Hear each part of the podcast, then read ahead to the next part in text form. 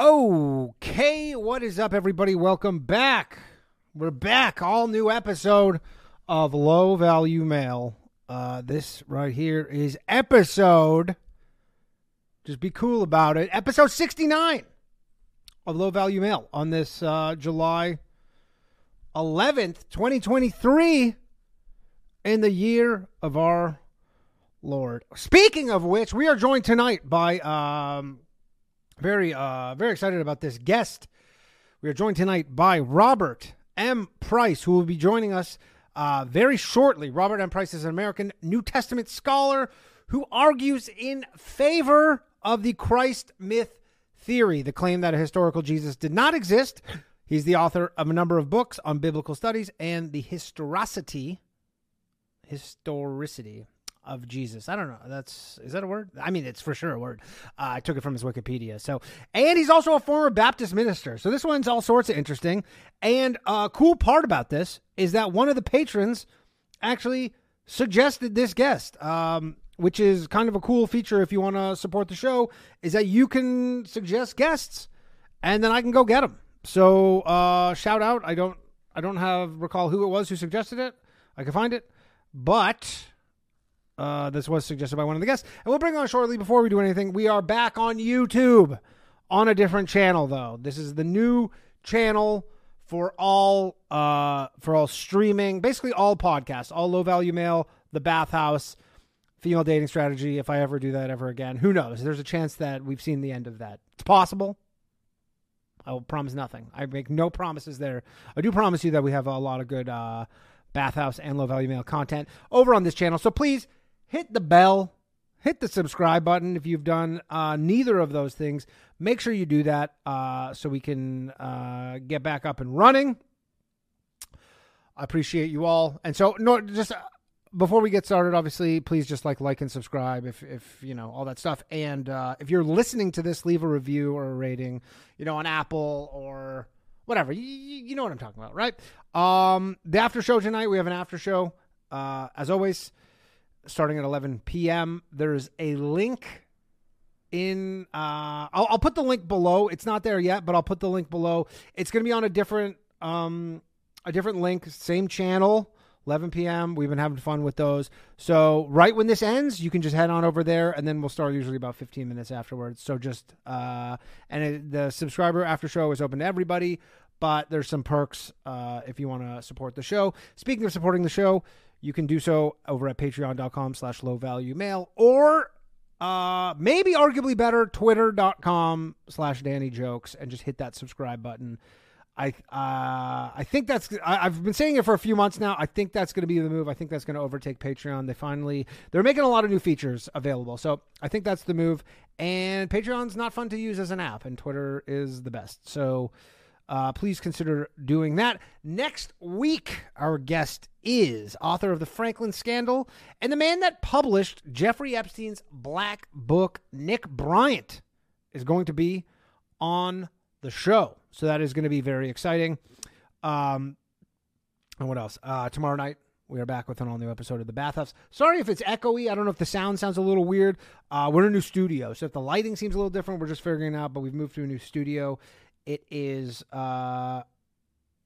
Maurice says those dark circles are gone. Don't say that because then my girl, she'll hear that and that'll embolden her to continue to bother me. So, but we're back with an all new episode of The Bathhouse tomorrow night, 10:30 p.m. live from the Stand Comedy Club green room. We got Chris O'Connor from Stuff Island. We have Onika McLean and... you never knew who else might be joining us. And also, is that it? Yeah, and just sign up for my mailing list if you want to know when I'm doing comedies and such. I'll be in a hometown show, Burlington, Ontario, August 11th and 12th at Yuck Yuck's Comedy Club. I think tickets are available currently.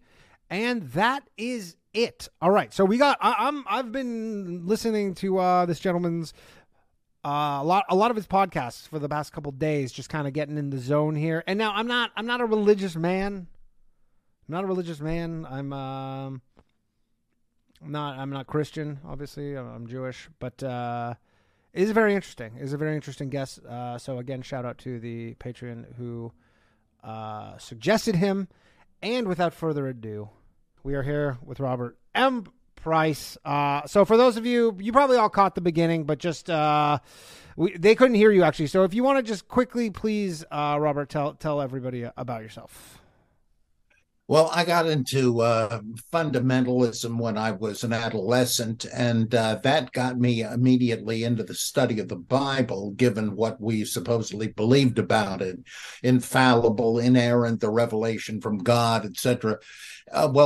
This, if that's true, you really got to give it some attention, and if it's that important.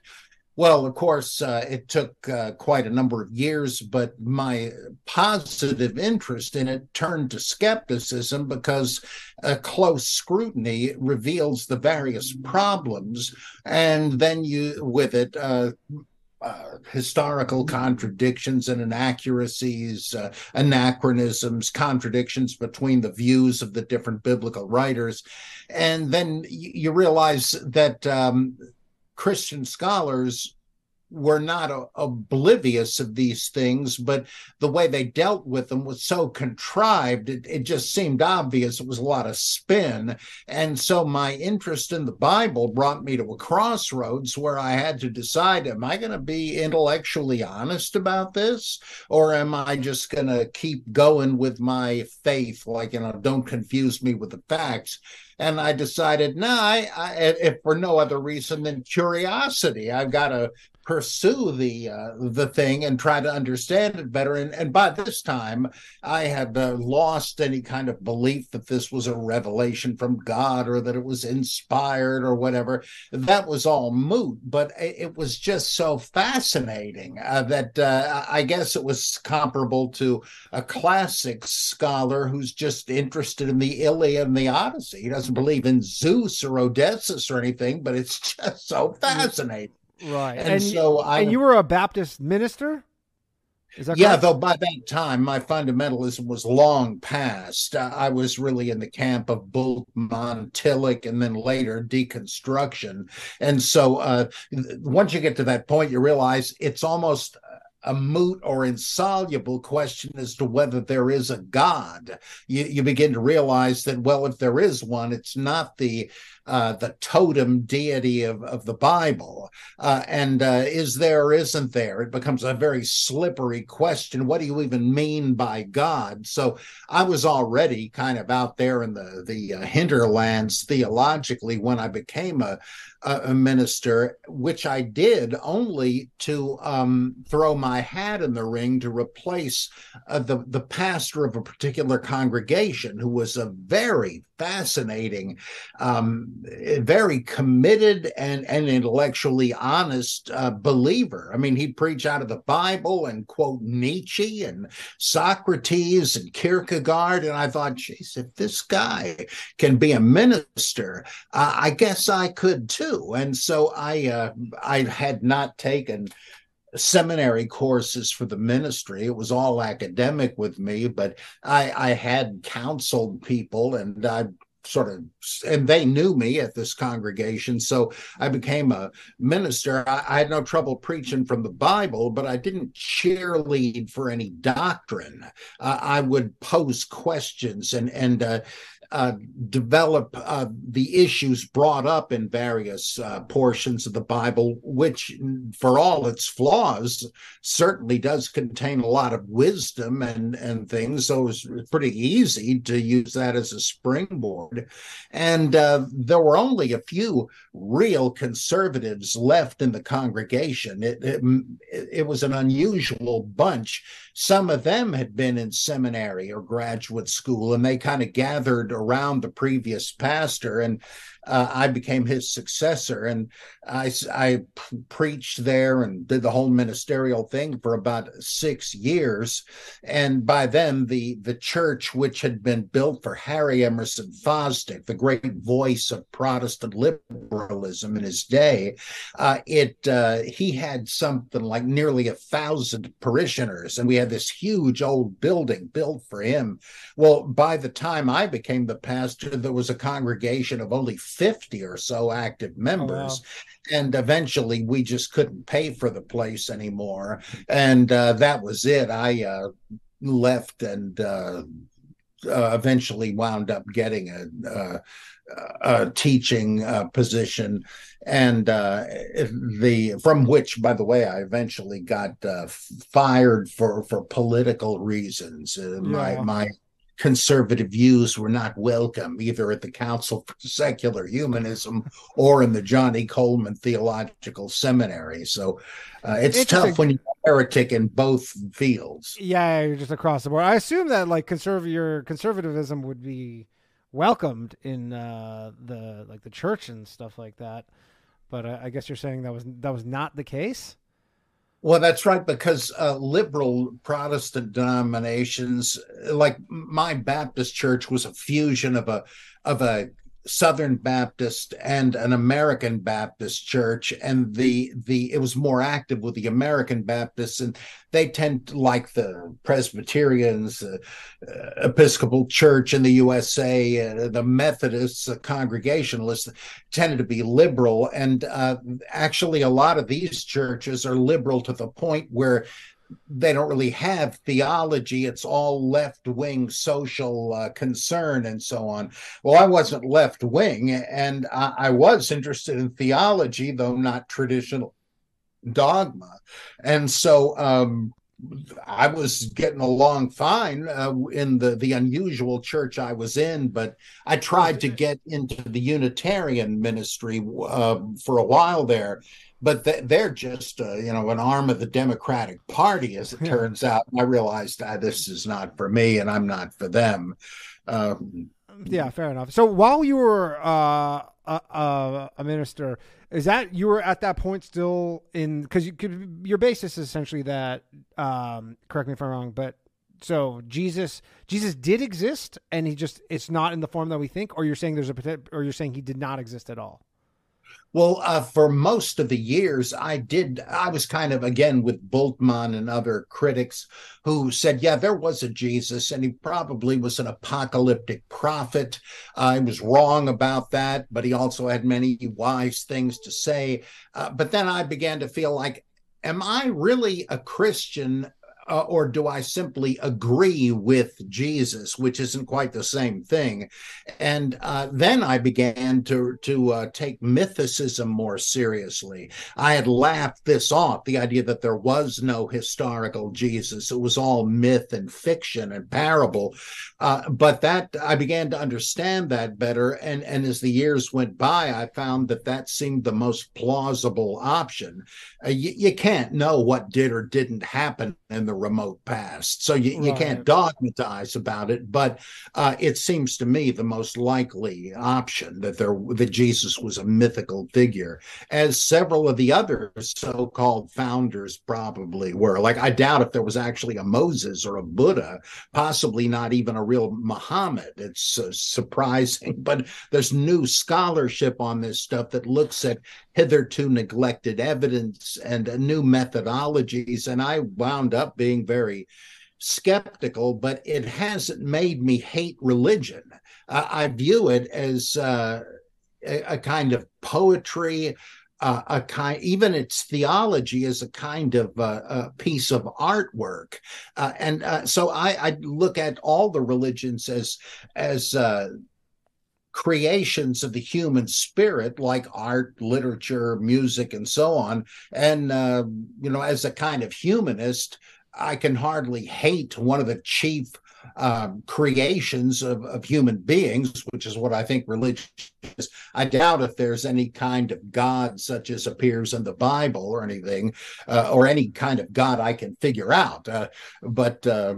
But I love religion and religious people. I guess I'm sort of like Joseph Campbell. It's really impossible for me to believe in it, but I love it. And are you a Christian? Like, do you identify as such?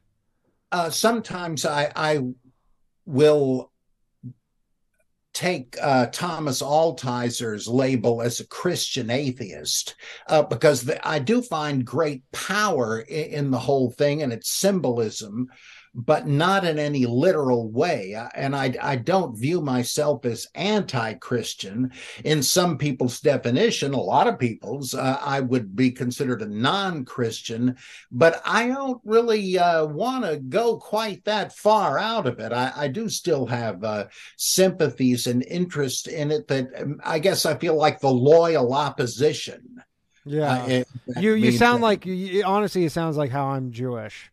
Like I feel like I'm Jewish on the similar way where I go, like, I don't like, you know, I'm not sure about any of that stuff, but yeah, I don't necessarily, I understand that. So, and how long did it take you to like arrive at that? Like, was there a point where you read something, you know, this is it? Like, yeah, I back in, I think, 1977, I was re-examining everything. I was attending Gordon-Conwell Theological Seminary, which is conservative and evangelical, but not quite as narrow as some others. And I began to reassess things I had heard and to look at thinkers from other schools of thought, and openly realizing I'd kind of been sold a bill of goods, an authorized, sanitized view of everything. And in 1977, it culminated when I read a great book by James Barr called Fundamentalism. And he went through a lot of the evangelical scholars who I had studied and showed how they were really slanting the thing, as sophisticated as they were. It was really a lot of spin. And I thought, that's just what I thought. And that was a kind of watershed. And I decided I'm really going to dive into these people that they told me I needn't bother with because they were all victim to non-Christian presuppositions and so on. I decided, let me listen to the other side of the debate, and I did. And I still didn't, at that time, I didn't reject God. I was sort of an agnostic, but very open to any possible religious home. I didn't really believe in supernaturalism anymore, that there were miracles or ever had been. And I'd say that was the real turning point. And eventually, I guess in the early 90s, when I was working on my second PhD, the first one was in theology, which I received in, I guess it was... something like 85, I forget now. And the second one was in 1990 in New Testament. And so I wanted to really explore all that stuff, and I did. By that time, I was reading Jacques Derrida and other deconstructive thinkers and coming to see that God just did not seem viable in any recognizable form. And yet I just couldn't really become a religion hater. I've heard actually atheists say, oh boy, now I can say I hate God. I thought, wait a minute, I thought you didn't believe there was a God. Yeah. So that struck me as kind of neurotic, and I tried to emotionally settle down with the pendulum in the middle, and to even reaffirm all the kind of adolescent stupidity I had been guilty of as a born-again Christian. I realized I have to see what I can see that was positive in those years. And I feel like I have integrated what I can of both of the periods of my religious life. And so I'm very, like, my best friend is very open-minded, but he's certainly a fundamentalist Christian. I don't have any problem talking to him, yucking it up with him. It just doesn't matter. I have friends who are communists, Satanists, Moonies, you name it, gay, straight, whatever. I feel like the more diversity I can experience from friends, the more exciting it is. It's challenging to my views, and I'm open to revising them, and it just widens your horizon. So there's just no point in being on the war path against anything, unless you have to be, like it's terrorism or something. Sure, sure. And now, did you kind of, because like it is essentially your idea that the stories, just because as they were passed on, they just modified, or like how did the, because I guess the Bible was, as we know, it was written when, like the whatever King James Bible. Well, that was 1611. That it was 1611. So how did we get from when they said Jesus lived to there? I guess, like, was it just constantly being modified through just like oral history, essentially, like stories and whatnot? Well, not during the whole time. There are very few instances where a new episode had been added, like the famous thing with the woman caught in adultery. And Jesus says, let him who is without sin cast the first stone. That wasn't originally in there. Or a passage about the Trinity in the first epistle of John, that was added much later. Somebody snuck it in. But that's really the exception, not the rule. The rule was that it was pretty early on in the first couple of centuries where it was a fluid thing, and you had interpolations and rewrites, which you can kind of tell by looking at the earliest manuscripts we have, which start around the year 200. There's a tunnel period of at least a century where we don't have any manuscripts, and because it's perishable material, and who knows what happened. Were the New Testament books written early on, and there was a period where there was liable to be a lot of change, or were they written pretty darn late, but still...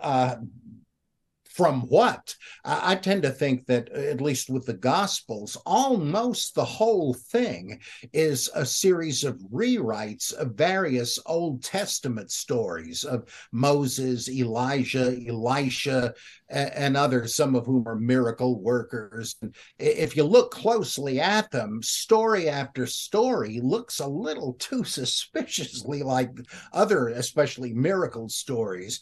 And so I think that you had people Christianizing the only scripture they had at first, namely the Hebrew scriptures or the Greek version of them. And there were stories that seemed to have been borrowed from other savior figures like Apollonius of Tyana, Pythagoras, and others. If you look at the ones that survive, boy, does this look similar. And you have to ask, and plus, there's nothing really that ties the gospel character, Jesus, into the history of his times. There are a few historical figures that are mentioned, like Pontius Pilate, the Roman procurator, and Joseph Caiaphas, the high priest, and a couple of others, Herod the Great. But if you look closely at these very few stories, they too seem to be fictional. Like people like Herod and Pilate are shown in ways that don't really mesh with the considerable stuff we know about them. And the Herod the Great story, where he murders all the infants of Bethlehem, that just seems to be a rewrite of Pharaoh trying to kill all the Hebrew babies in Egypt. And so you really wonder, do we have any real connection?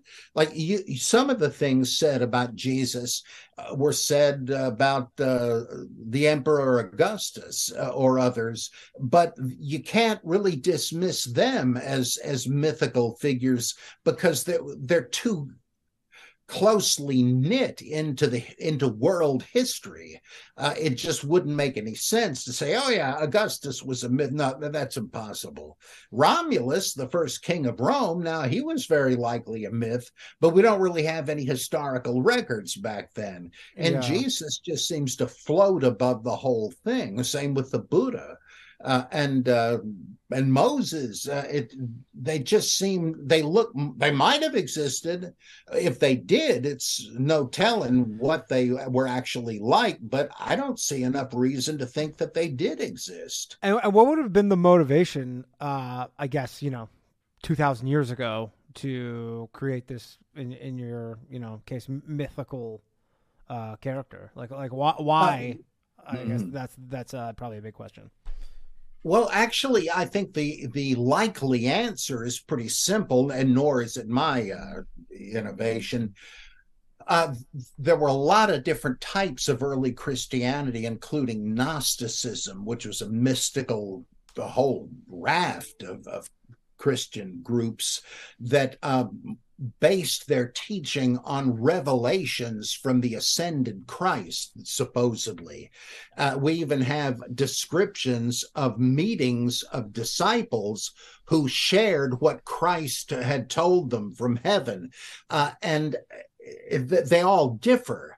And bishops like Irenaeus in the late 2nd century and Tertullian and others, they had something much more like modern Christianity, a Catholic, Orthodox, Protestant. They differ on many things, but essentially they have the same story.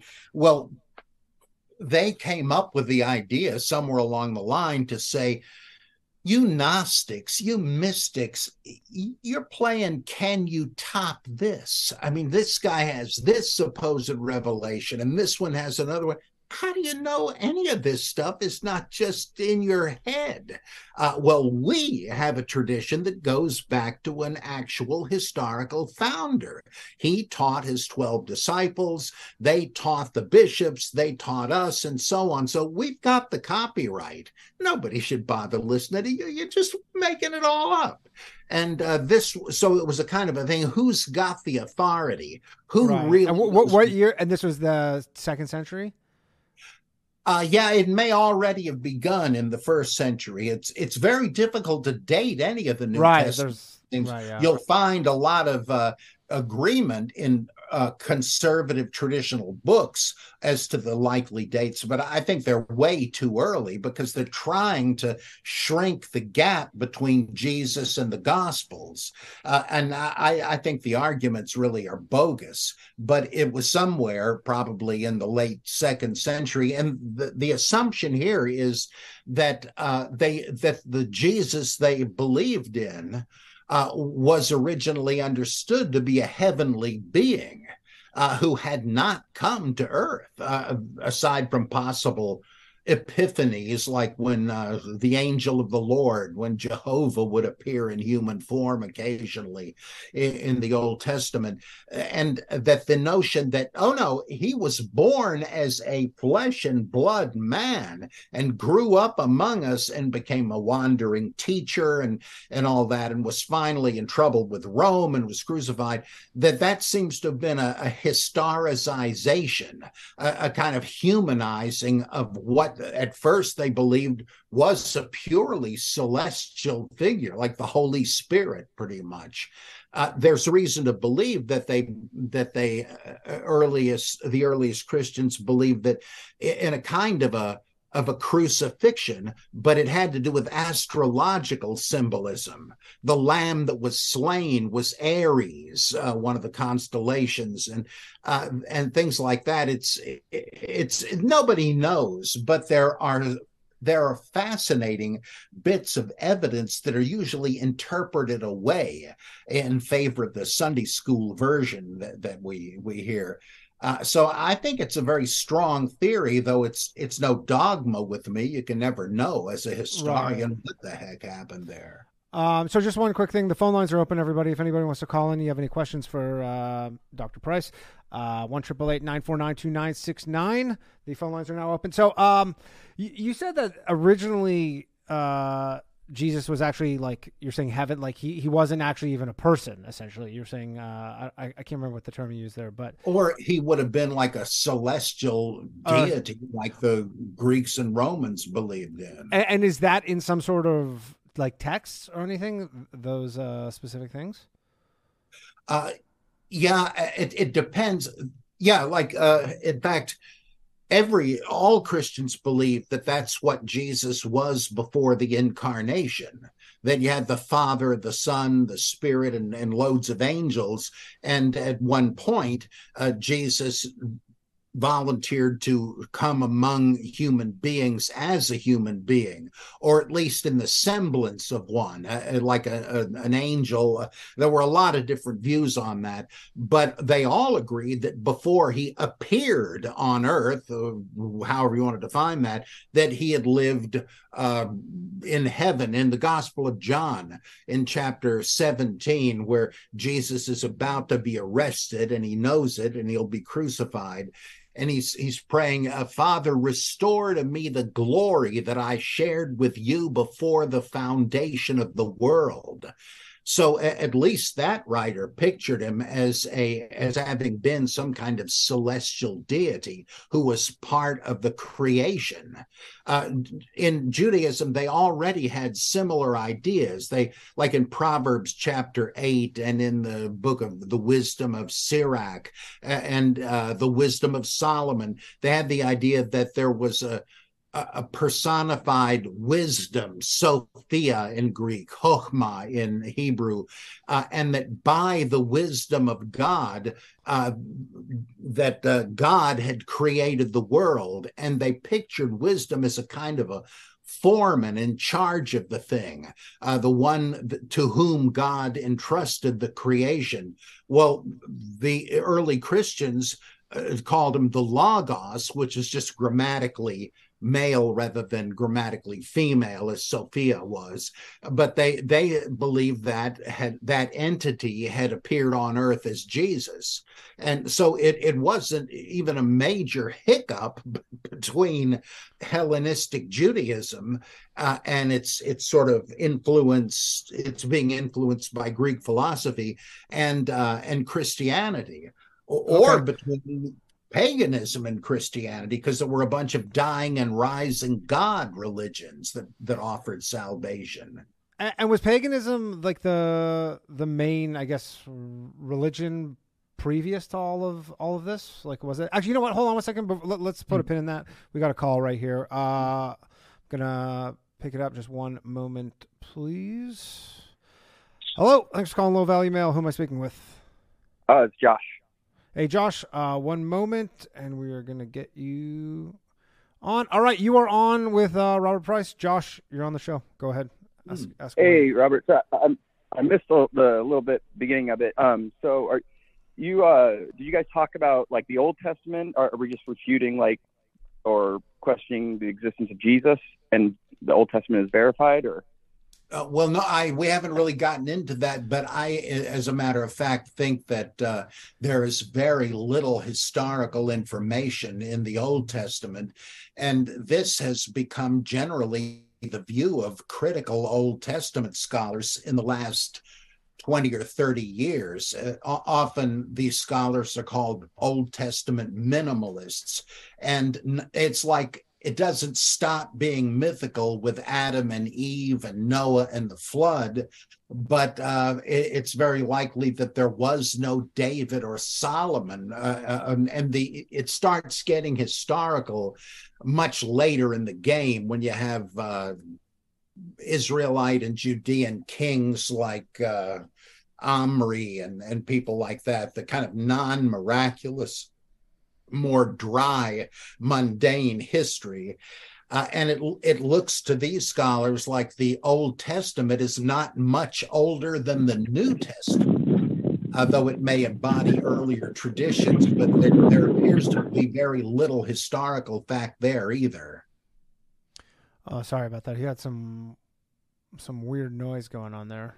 All right, I think we lost him. Hello? In regard, oh hey, there you are, Josh. Sorry about that. You were making some weird noise there, so I just muted you. Go ahead. Oh, sorry. Yeah. So okay. So I have a question about the translation. So I went to a Christian high school, and they always shoved down throat that did all this verifying process. All these different people translated it to different languages. So is there any truth to that, or? Well, the translations, and there were many even in the ancient world, There are passages where they differ, and sometimes you can put it down to a possible mistranslation. But even if you're just translating the text that we have today, you can compare a whole shelf full of English translations and find that they don't match. I mean, they're not wildly different, but any translation is going to have a lot of possibilities. And that was true in the ancient world, too. That doesn't mean we have no idea what the original said. Generally speaking, yeah, we do. There are, again, a few places where you can kind of tell something has been added in the process, but the basis for that is if you don't find, like the story of the woman taken in adultery, where Jesus says, let him who is without sin cast the first stone, that's not in any very early manuscript. Or the ending of Mark, where Jesus says, those who believe and are baptized will speak in new tongues and handle poisonous snakes and not be harmed and all that stuff. That's not in the earliest copies of the Gospel of Mark. Somebody tacked it on. And there are a couple of other things that are sort of important that were added on. But it really gets tricky. And here's where all bets are off. When you look at the manuscripts that do agree, and you think, gee, this chapter doesn't really follow logically. The writer seems to be contradicting what he just said. He gives the opposite opinion. What the heck? And scholars have suggested, well, that's because somebody didn't like what it originally said, and it was considered too holy for him to just chop what he didn't like, some copyist making a new copy of the text. And so he said, well, I will add something here that will make the reader to think, oh, well, I thought he was saying that women could prophesy in church, but once I read this, I guess I must have been wrong, because here it says she can't.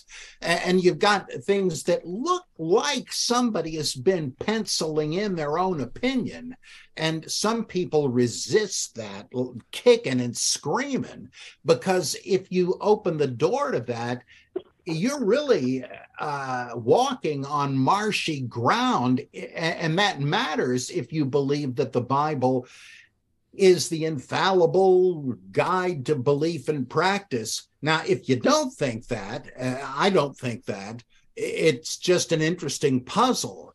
But if you do think, hey, I'm not going to do this if the Bible says not to, but am I sure the Bible even says that? Oh boy, then you really got a headache. So some people are very much against that.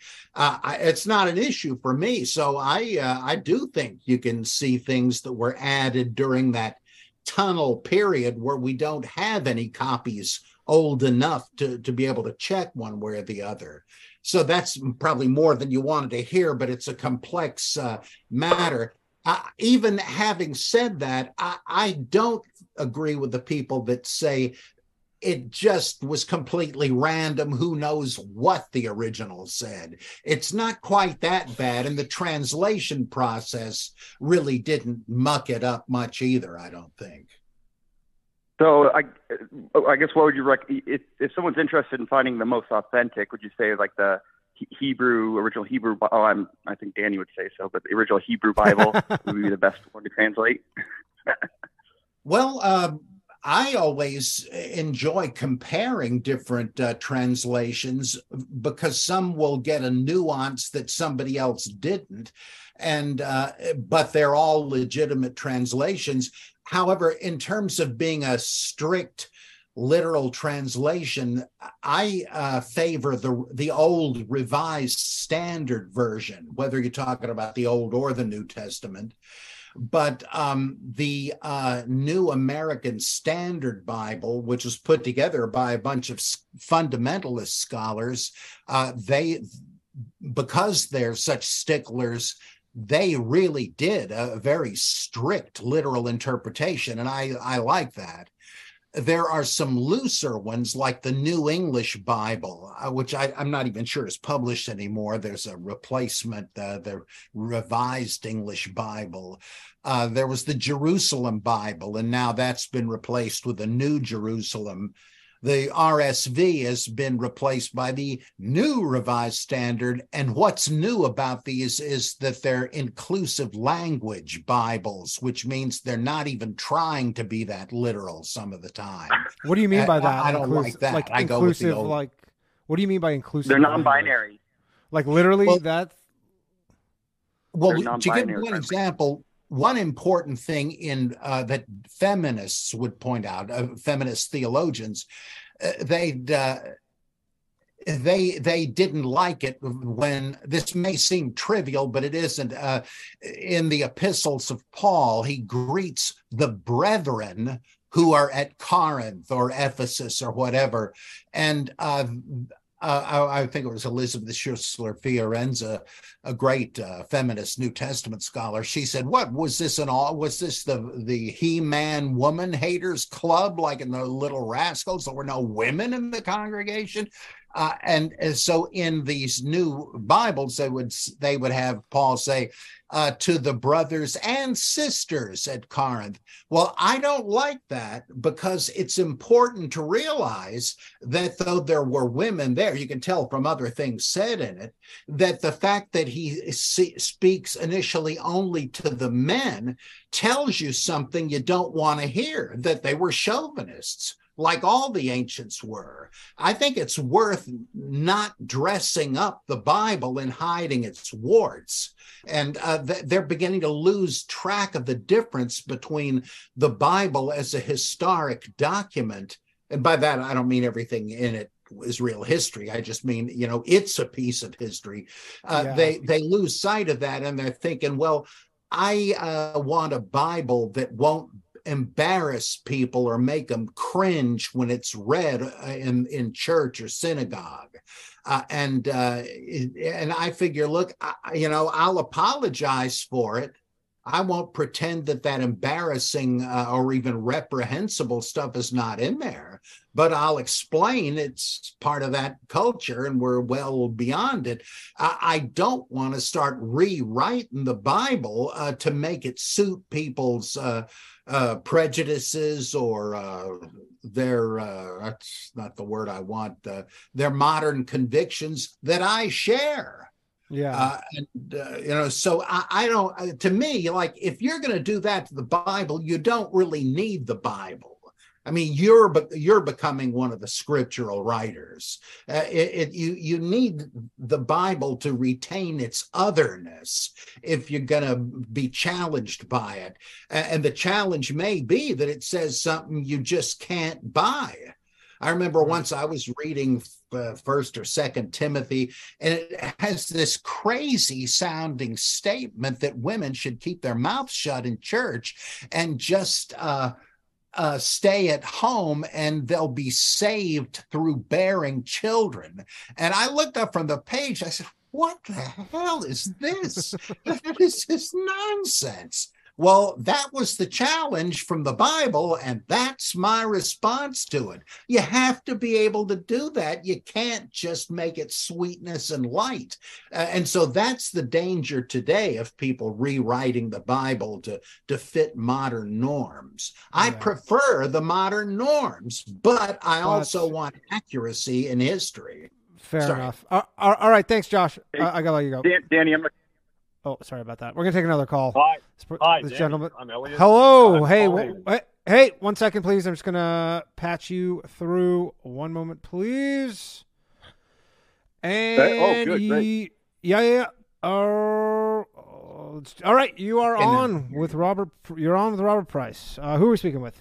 Hi, I'm Elliot. Calling... Yeah. Hi, Danny. You do have a great show. Thanks for all you do, man. Thank you. Appreciate it. Thanks for this great guest. Mm-hmm. So my question is sort of coming from a pastor from Idaho. I follow Steve Wolberg. He talks about prophecy. Could you please relate how prophecy has been used? The three different interpretations I know of are preterism, futurism and historicism. So I'm thinking of Daniel 7 and Revelation 13 and Revelation 17. So could you please talk about the Antichrist prophecy and how that's used?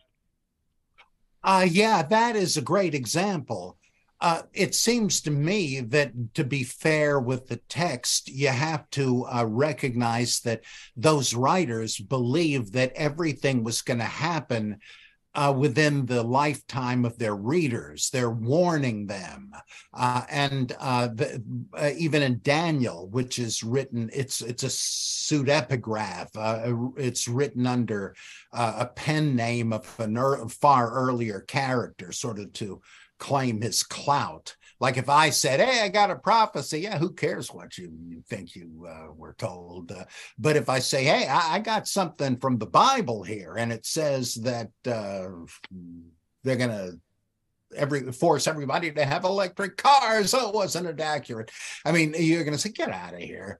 But if I can interpret Daniel as having said that, they'll say, oh, I guess I better take that seriously.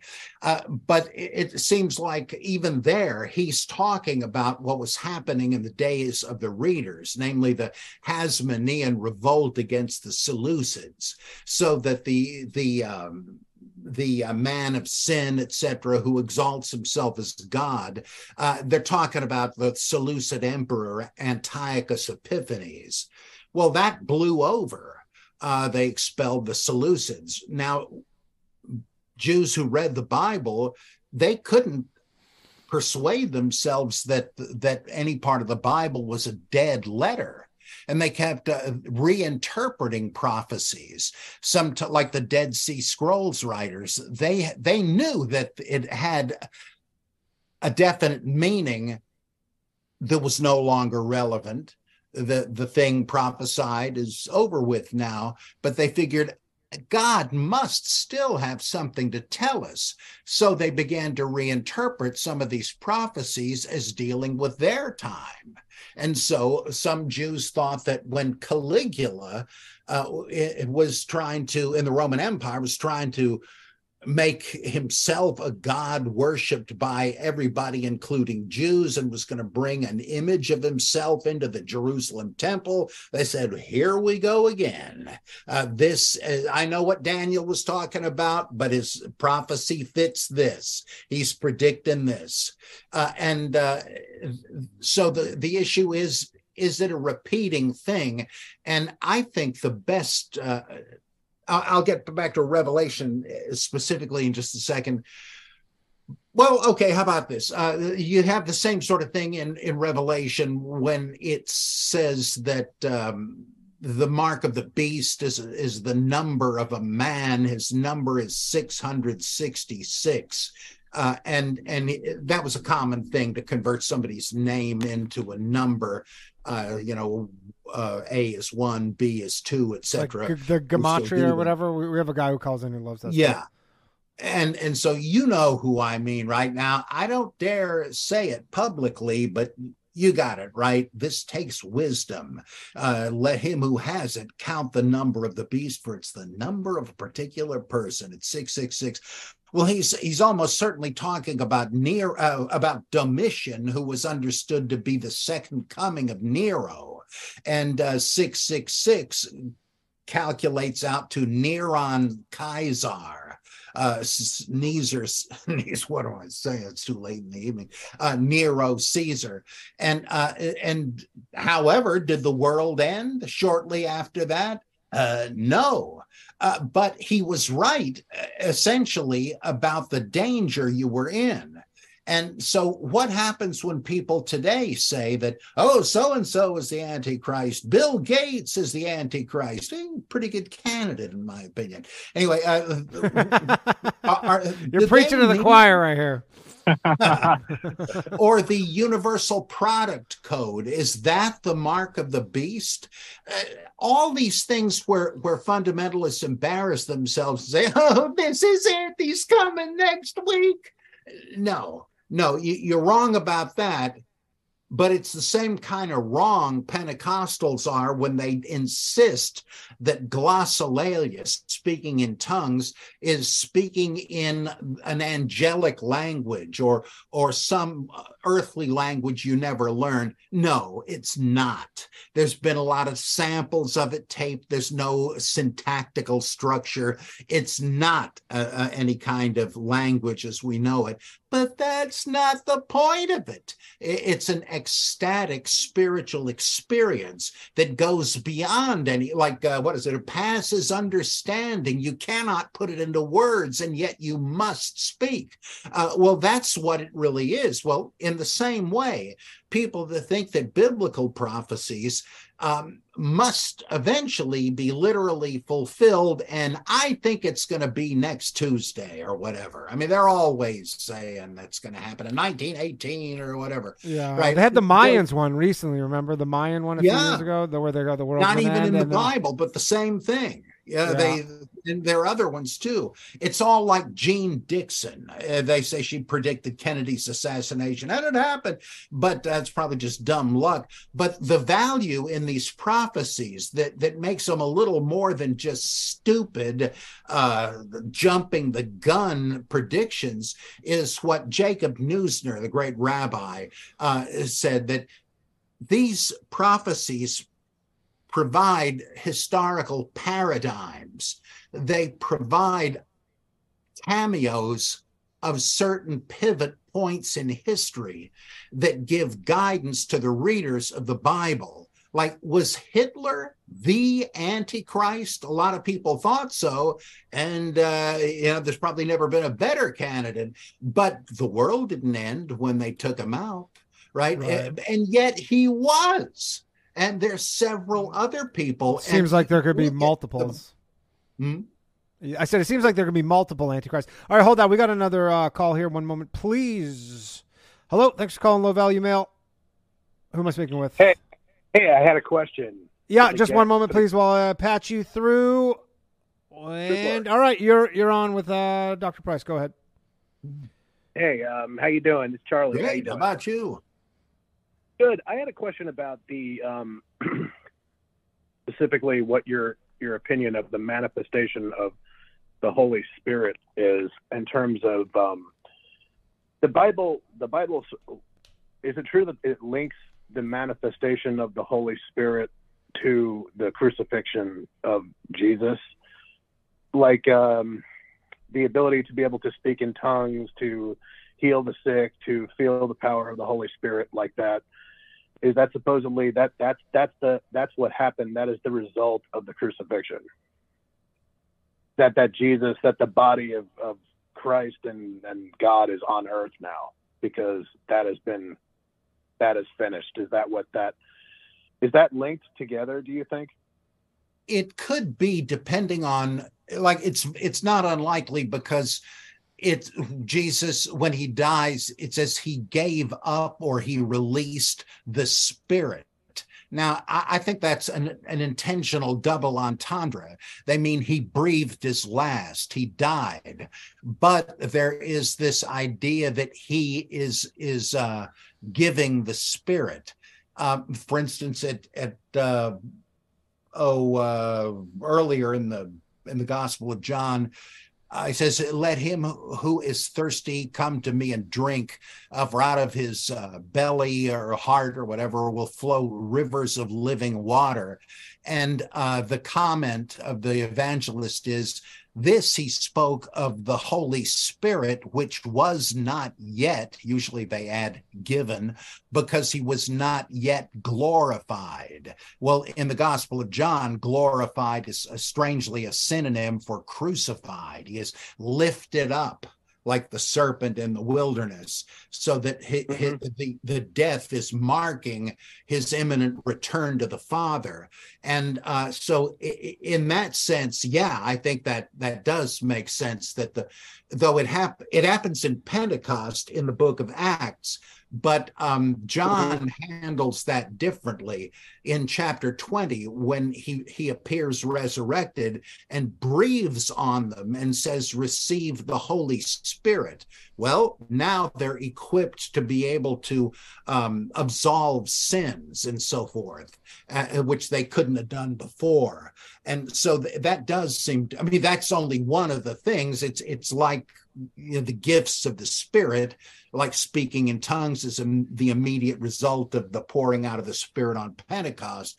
I think it is a fair statement, a reasonable reading to say that the giving of the Spirit, whether you want to focus it on Calvary or at Pentecost or in that locked room with the disciples on Easter, that it is related to the crucifixion resurrection complex. It's all sort of one big event. So I think that's a fair statement. Sure. And the other thing I was wondering was, what's your personal opinion of, I've been to churches that I've had friends that have, I don't go to a Pentecostal church, but I've had friends that have claimed that they felt the power of the Holy Spirit, that they felt the manifestation of the Holy Spirit. What is your opinion on that? Do you believe in it? Do you believe in that? Well, this sounds odd, I know, but I figure if God is going to communicate with a human being, he has to do it through the equipment he created in human beings. So how are you feeling the presence of the Holy Spirit? I would suggest it's basically emotional. It's ecstasy and awe. These are feelings one may have, brother, causes. I went to the Museum of Modern Art in New York once and looked at Jackson Pollock's huge canvas called One, and I had to sit down and stare at this thing for like a half an hour, because it gave me a sense of ecstasy, as if a door had opened to a larger world. Well, that wasn't exactly religious in the strict sense, but I think it's the same sort of like what Rudolf Otto called the mysterium tremendum, like when Isaiah says, woe is me, for I am undone. Or Peter says, depart from me, O Lord, for I am a sinful man. Or Moses, who dares not look at God. And the amazing statement where God says, man shall not see me and live. Boy, that is really communicating the overwhelming experience that we can have in a manifestation moment, an epiphany moment. Now, it's human emotions, as I say, but what else could it be? I mean, whether it's coming from inside your head or outside, that's the equipment you have to use. So yes, it's emotional, but it's no less profound an experience. So is it a miracle? That's unnecessary to say, but yeah, I think there is a reality to it. It is a transforming, wholesome experience. There's no denying that. Sure. Thank you so much. Appreciate it. Oh, thank you. Thanks for your question. All right. Thanks, Danny. You. Appreciate it. Take off.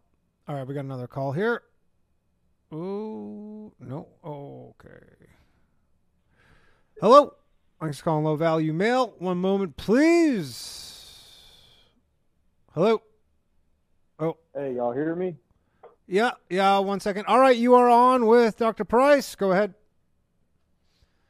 Hey, how's it going? So I had two questions. Yeah, I had two questions. The first one's a little bit of like personal identification in terms of religion, and the second question's more of like stuff of historical value. So my first question, before I forget it, is I am ethnically a Jew, but I find mainstream atheists be kind of annoying and pushy. you know, people who want to believe what they want to believe, they could do that, you know, in their own privacy. I think I've found what my personal view on faith is. First off, I hate the institutionalism of religion, where I believe that if an individual being, if they want to have a relationship with a higher power, that it is between said individual and said higher power, and that they do not require, that there should be no requirement of an intermediary such as a priest or a rabbi or an imam or a cleric, and no intermediary of a building such as a church, a temple, or a mosque. And that's one part of it. And the second part of it is the only way I could describe it as, so I'm also Russian, and I know in the history of Russia, like, they used to be imperialists and ruled under the rule of Orthodox Christianity, and one of their battle flags was the Russian imperial flag, but on top of it was written "Nami Bog," which translates to "with us as God."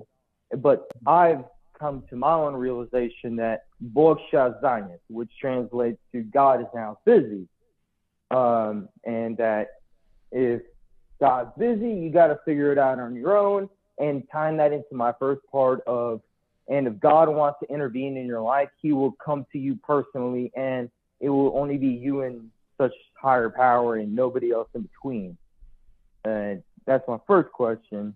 And then I'm going to let you answer that. And before I let you answer that, I just want to remind you, my second question is about stuff like about the Jesuits and the Council of Nicaea. Sorry, what was your first question? What exactly was it? Can you just sum it up? Do you need an institution of religion? Oh, do you need it? Gotcha. Yeah. So, like, I'm just trying to understand what would I be categorized as? Someone who believes that there may be a God, but he is busy. He's probably sitting back, kicking back in a lawn chair, drinking a beer, and watching all of us just, you know, make a mess. Right. Well, is right, there go, such go, a go ahead. Term? Yeah, I find it difficult and almost comical to imagine God at the control board, like a lot of religious language suggests. Even in the Gospel of Luke, there's this thing where people report to Jesus on a Roman massacre of Jews in the temple, killing them while they were offering their sacrifices. And Jesus surprises him. He says, "What do you think that all of those people were worse sinners than the ones that didn't get massacred? Or how about those people that got crushed when that building in Siloam fell on them? You think they were worse sinners than everybody else in Jerusalem?" And he's pointing out the absurdity of this, thank God I missed my plane because everybody else died in a crash. Wait a second, are you saying that God had all of them slated to be killed, but not you, so he worked it out so you'd miss your cab or something? It just seems silly, not so much false or reprehensible even, but just kind of ridiculous. And so the literalistic, or I should say personalistic symbols we use for God can't be. I mean, even if there is some kind of God, that you're making him like Zeus or something. It just, it's unworthy of the ultimate being, which, you know, presumably God is. Now, do you need an institution? All I know is that I know there are people that have found God or experienced the holy in the wilderness by themselves, and they found church or whatever too much of a distraction. They couldn't find God because of all the sideshow. But then there are also people that St. Cyprian called church the school for sinners. They're people that just want the transcendent and they want God, but they just don't know how to go about it. And so church, synagogue, a mosque, whatever is helping them acclimate themselves to what religious discipline is, and it may give them enough to go on to get out on their own. So I kind of think individuals are different. Like my mother-in-law is a devout Catholic, and she just loves the church and takes it very seriously and studies on her own and so on. She's not just passively receiving propaganda, though I don't, in a sense, I think she is. I don't share her beliefs, but she has really assimilated it, and it's fuel for her fire. She is doing her own thing. And so I think it sort of depends on the individual. Some people need that help. They need this thing to identify with and to learn from people who may be farther along the path than they are. But there are others who just find it oppressive and a big charade. I would recommend a book, if you can find a copy, I'm sure you could on one of these book search services. Colin Wilson wrote a book I think back in the 50s, called Religion and the Rebel. And each chapter is devoted to somebody like Kierkegaard or Dostoevsky or one or another famous person that is a major religious character, teacher, who was kind of a heretic. And I think you might really enjoy that. It's Colin Wilson. Oh, no. That's right up my alley. Religion and the Rebel. Like... Yeah, I got that written down. All right, what's your next question? And then my second question was something a little more rooted in history. So back in, I think it was the year 265 or 256, it was the Council of Nicaea.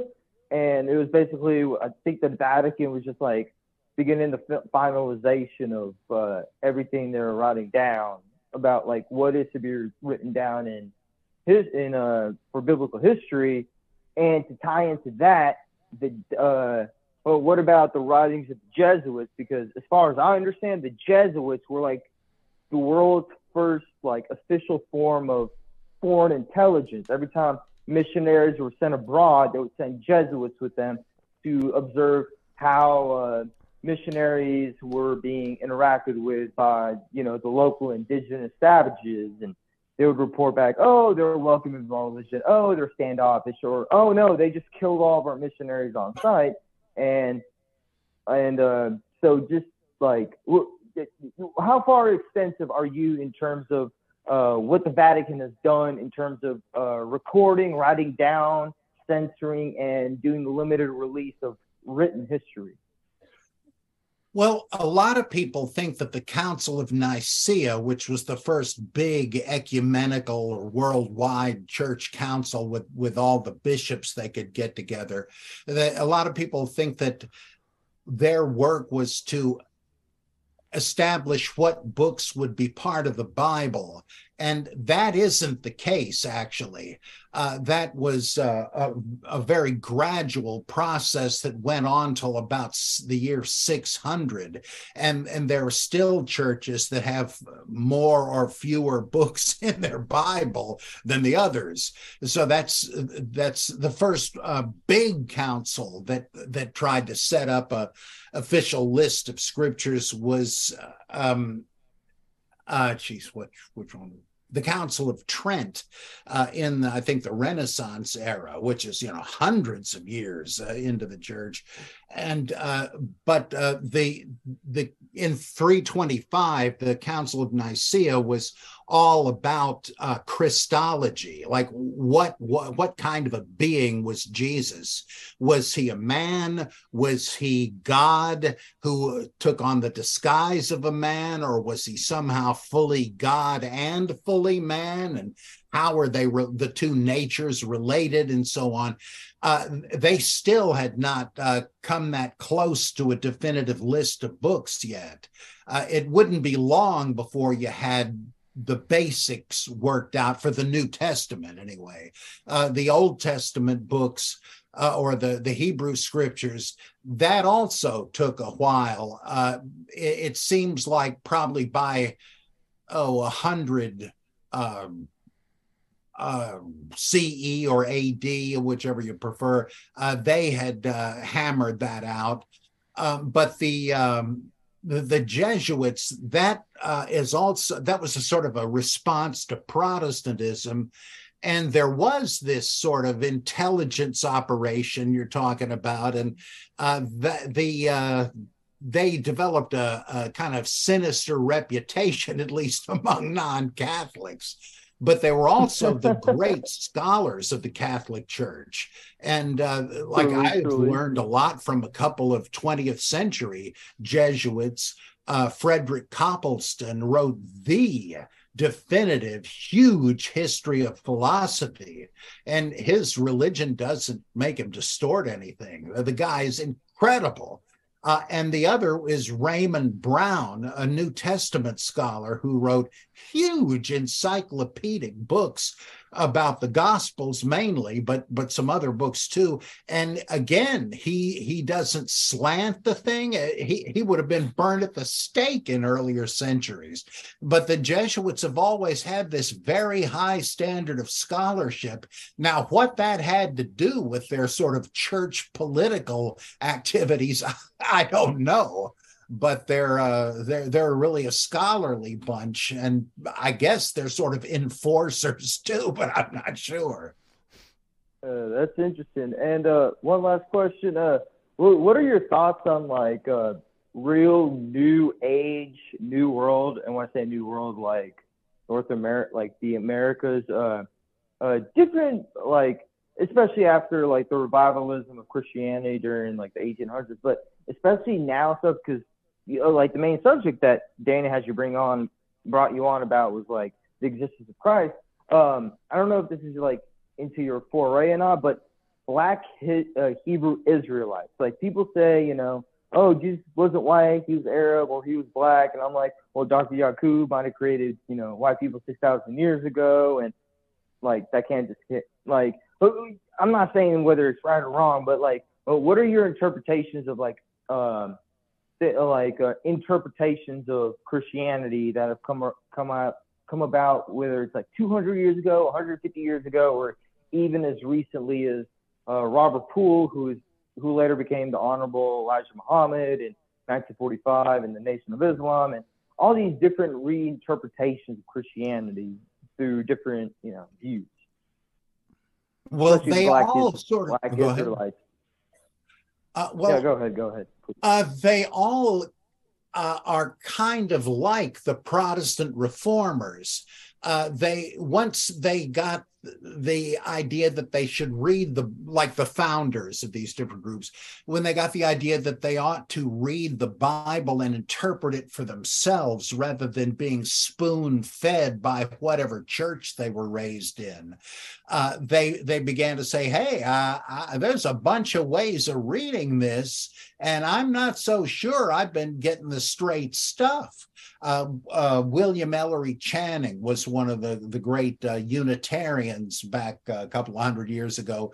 He was, well, him and Charles Taze Russell, who started the Jehovah's Witnesses, both of them heard about hellfire and all that, and they said, I can't believe God would create people just to send them to hell. Let me take another look at this. And they both came up with the feeling that, look, there's a few weird passages in there, but I don't think it teaches anything about people going to hell.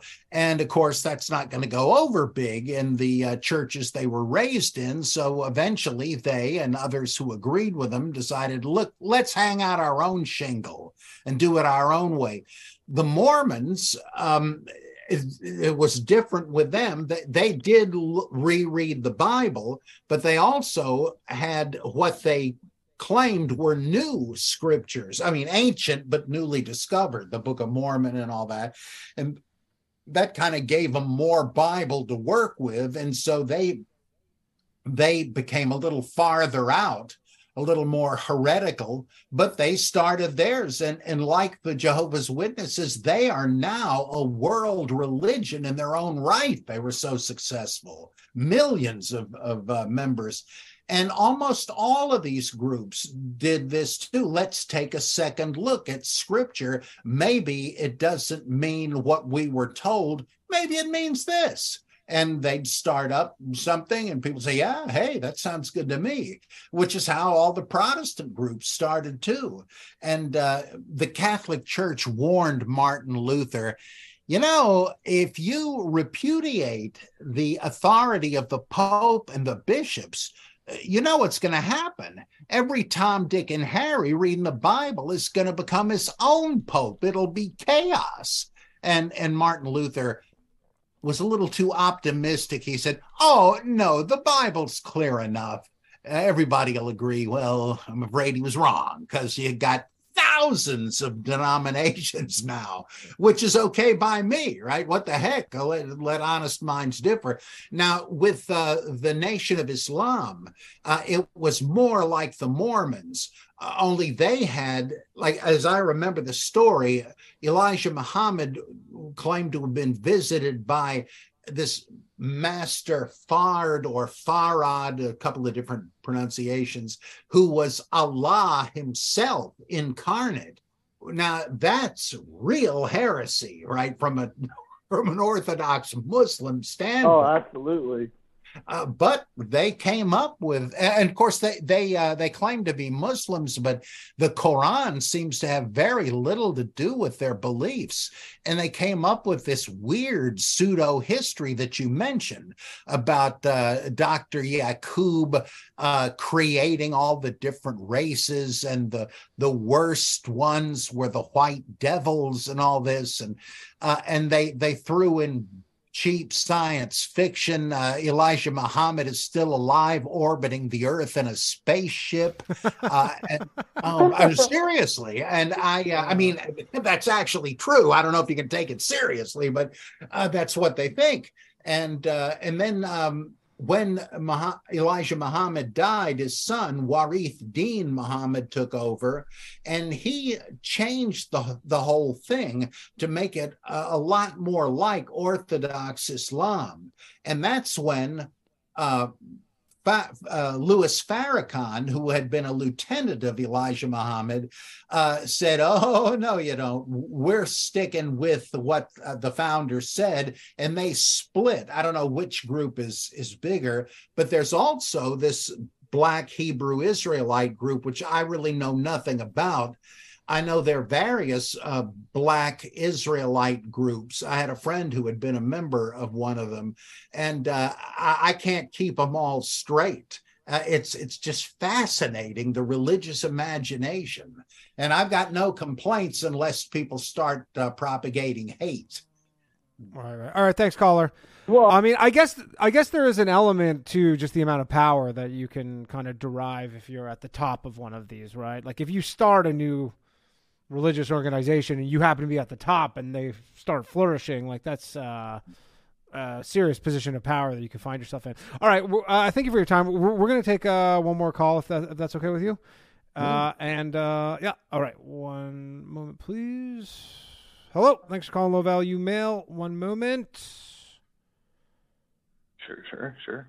Hey. All right. And you are on with Dr. Price. Go ahead. Hey, what's going on, fellas? Quick question, Dr. Price. I was, you've written multiple books, correct? Oh, you wouldn't believe it. I was going to ask. Sure. I was going to ask, which one would you recommend most? Well, it depends on what you're interested in. If it's the historical Jesus thing, I think my best one is probably the one called The Incredible Shrinking Son of Man. Okay.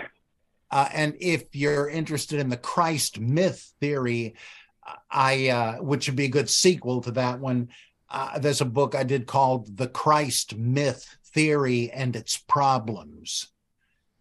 But I have other books on theory about the Bible or on the Old Testament or evangelicalism and its problems. In fact, there's loads of them that are listed on Amazon. Oh, no, I'll start with those two. That's perfect. I appreciate it. I hope you'll enjoy it. No, probably will. Thank you. Mm-hmm. And then the second quick question is, and then I'll hop off after and listen. Because I see all the superheroes behind you. Yes. And I just wonder what, do you think that's kind of like a natural cycle of mythology? Do you think in maybe a couple thousand years, those guys will be or at least one of those guys will be the next Jesus Christ, and kind of adjacent? What do you think the importance of mythology is to human beings, and maybe even as we progress and all that? And thanks for the show, and listening off call. Thanks. Okay. All right, thank you. I do think comic book superheroes are the modern mythology, and there's a few other things that would qualify as well, Star Trek and fiction like that of Conan the Barbarian. These things are genuine mythology and are exactly analogous to the ancient myths, which a lot of people must have literally believed in, but when you read some of the sophisticated philosophers and intellectuals and so on from the ancient world, some of them said, these things are fictions, but they're meant to teach us things. Others thought, all those gods and heroes, they really did exist in some kind of past.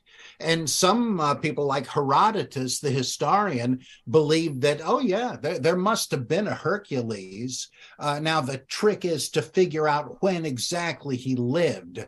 And he had various pieces of evidence, but he said, I guess we just can't, there's no coherent way to know. But they took it very seriously. Some did.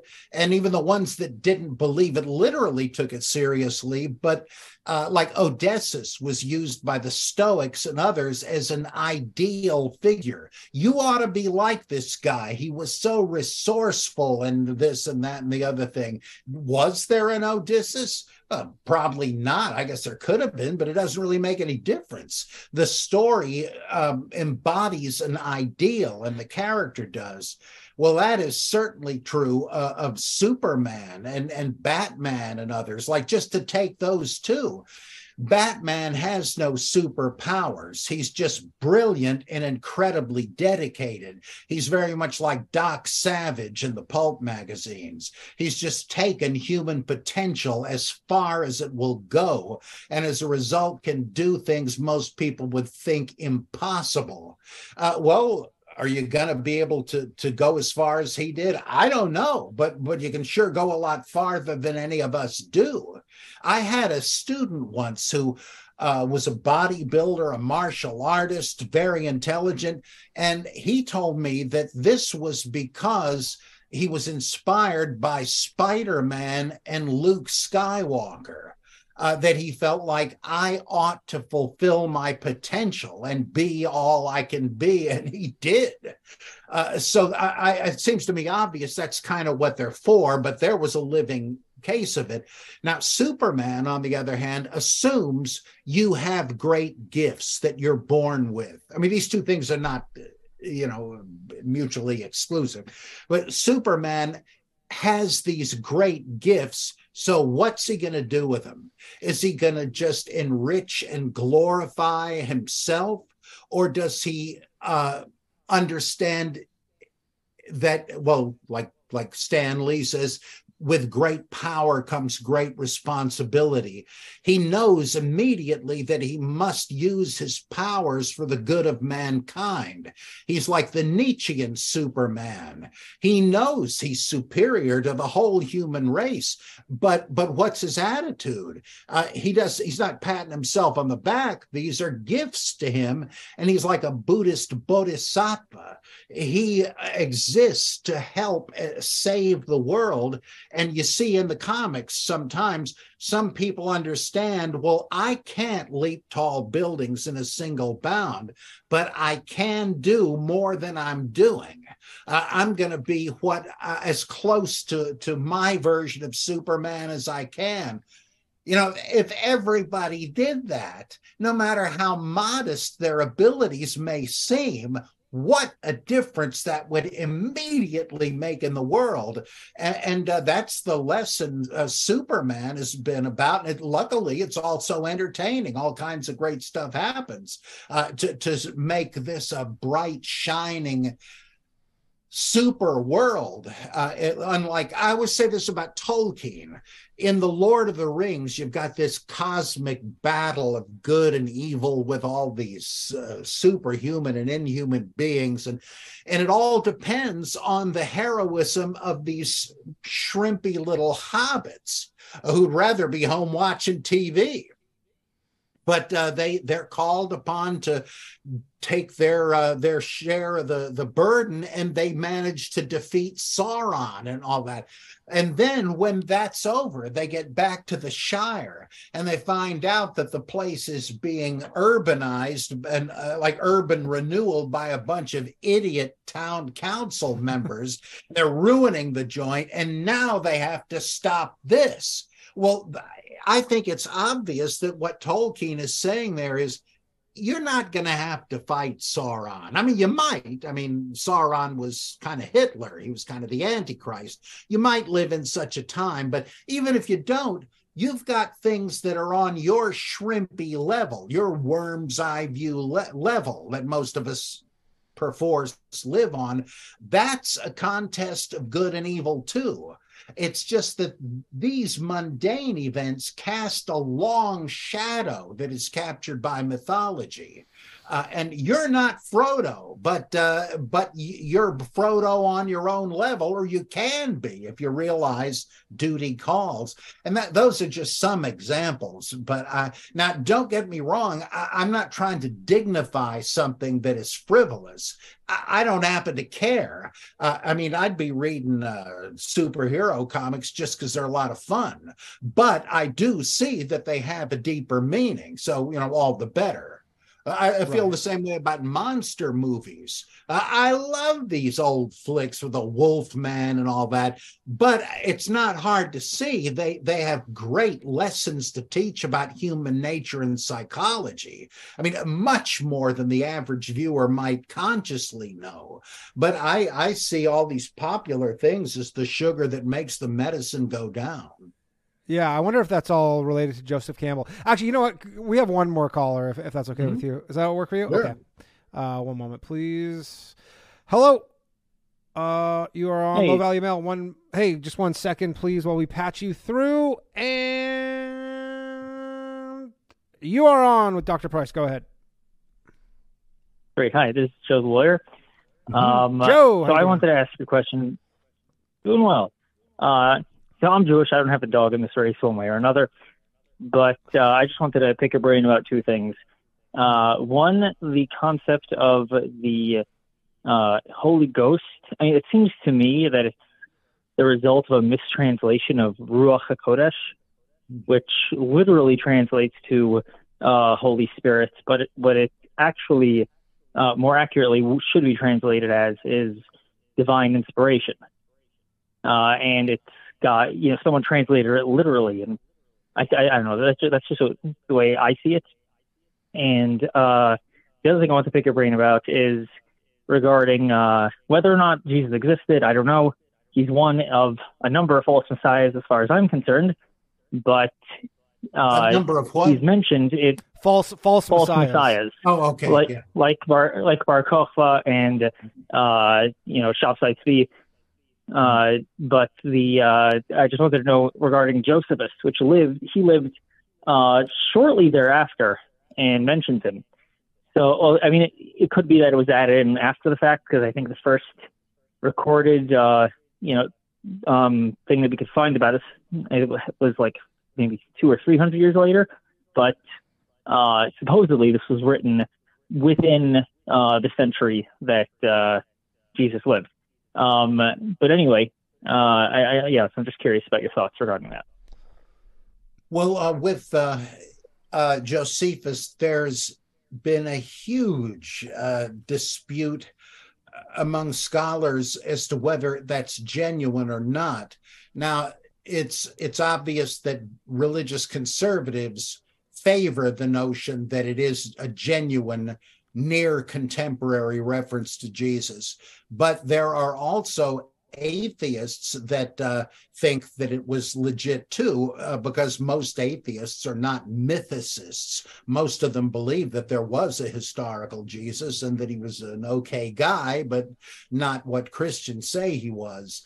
I tend to think that there are stronger arguments against its being authentic, but it almost doesn't matter because Josephus would have lived some 60 years after, or written some 60 years after Jesus, and from all we can be sure of, he's just relating what Christians believe. Same thing with Tacitus, who wrote about 20 years later, Roman historian. From what he says about Crestus, as he calls him, we don't know. I mean, there's nothing he wouldn't have heard from Christians.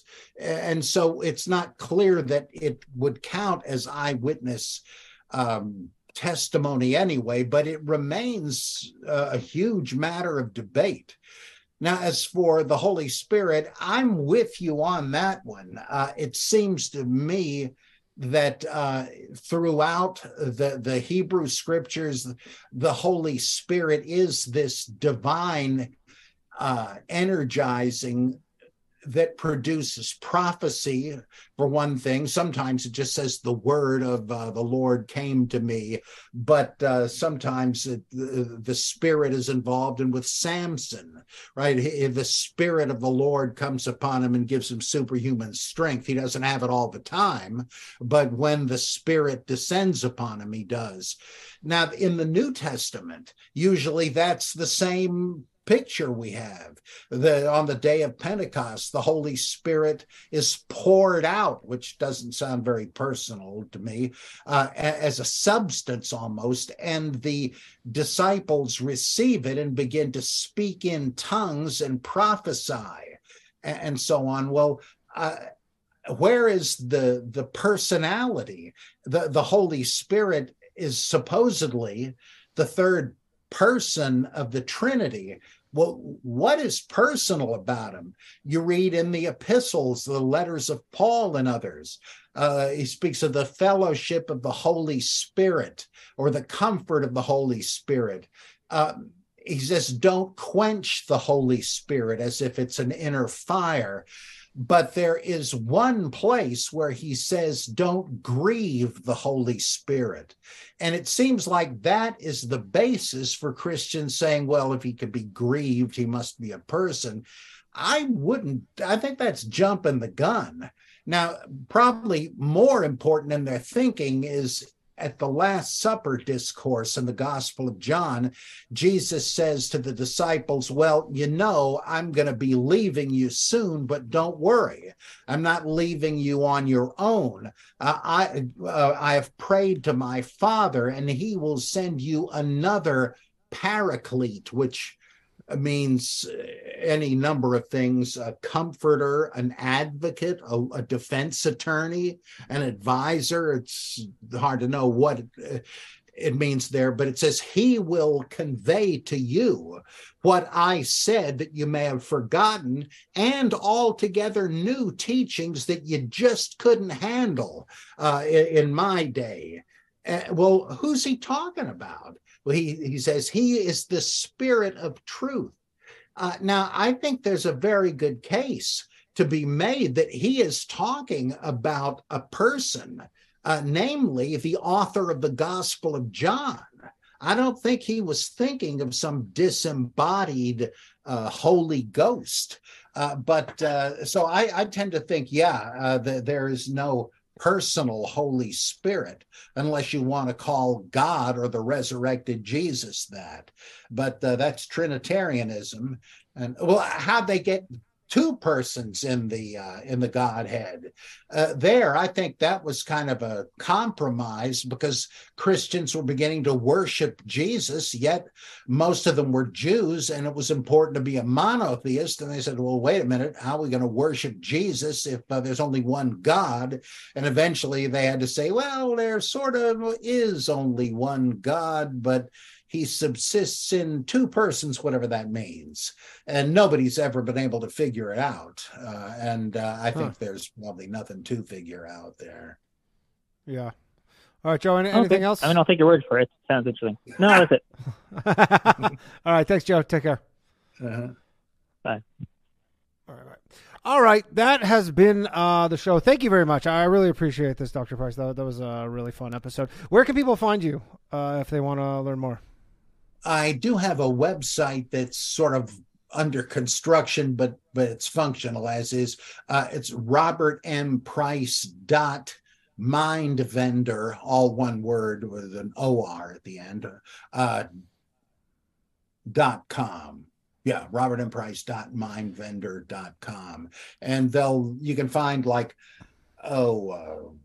lists of my writings, an archive of a lot of my old sermons, a whole lot of book and movie reviews.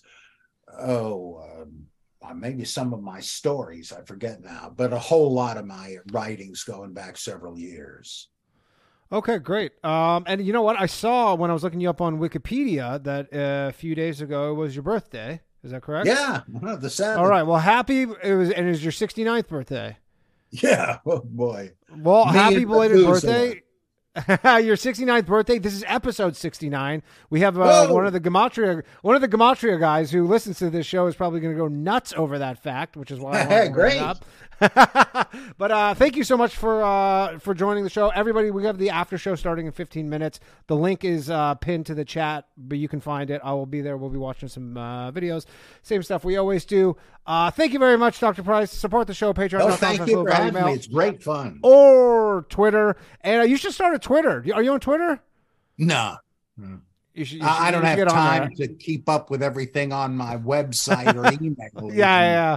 Right. I feel like you'd have a lot of good stuff to add on there. But anyways, I appreciate your show. Hopefully we'll bring you back on because I feel great. Like we only scraped the surface on this one, and I think there were so many calls that I couldn't even get to. So no. Thank you very much. Yeah. We'll bring you back. Thank you very much. Sorry about the little technical issues.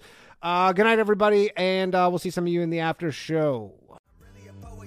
My shit heroic, empathic abilities, yeah, my face be also stoic. Bleep, blow up, nigga, that just means I'm working. They see me as a leader, so that's why I'm Captain Kirkin. These charts from the stars, that much is for certain. You can feel this hit if you up or if you hurtin'. I'm raising my stock, not talking my feet to some Birkin. Number Johnny 5, got a fucking short circuit. Bring the track to life when I spit phenomenon. When I hit, she feel that shit in her abdominals. These rappers make me laugh like comic view, they comic through. You know I got a ball out, I hit the track running just like Sonic do. They don't want to turn on my light switch. Yeah, they was trying to get me on my hype shit. Yeah, they don't want to turn on my light switch. Yeah, and they tried to down me up some KO type shit. Yeah, they don't want to turn on my light switch. Yeah, now we pulling up fresh on some flight shit. They don't want to turn on my light switch. Yeah, they don't want to turn on my light switch. They don't want to turn on my light switch. Yeah, they was trying to get me on my hype shit. Yeah, they don't want to turn on my light switch. Yeah, and they tried to down me up some KO type shit. Yeah, they don't want to turn on my light switch. Yeah.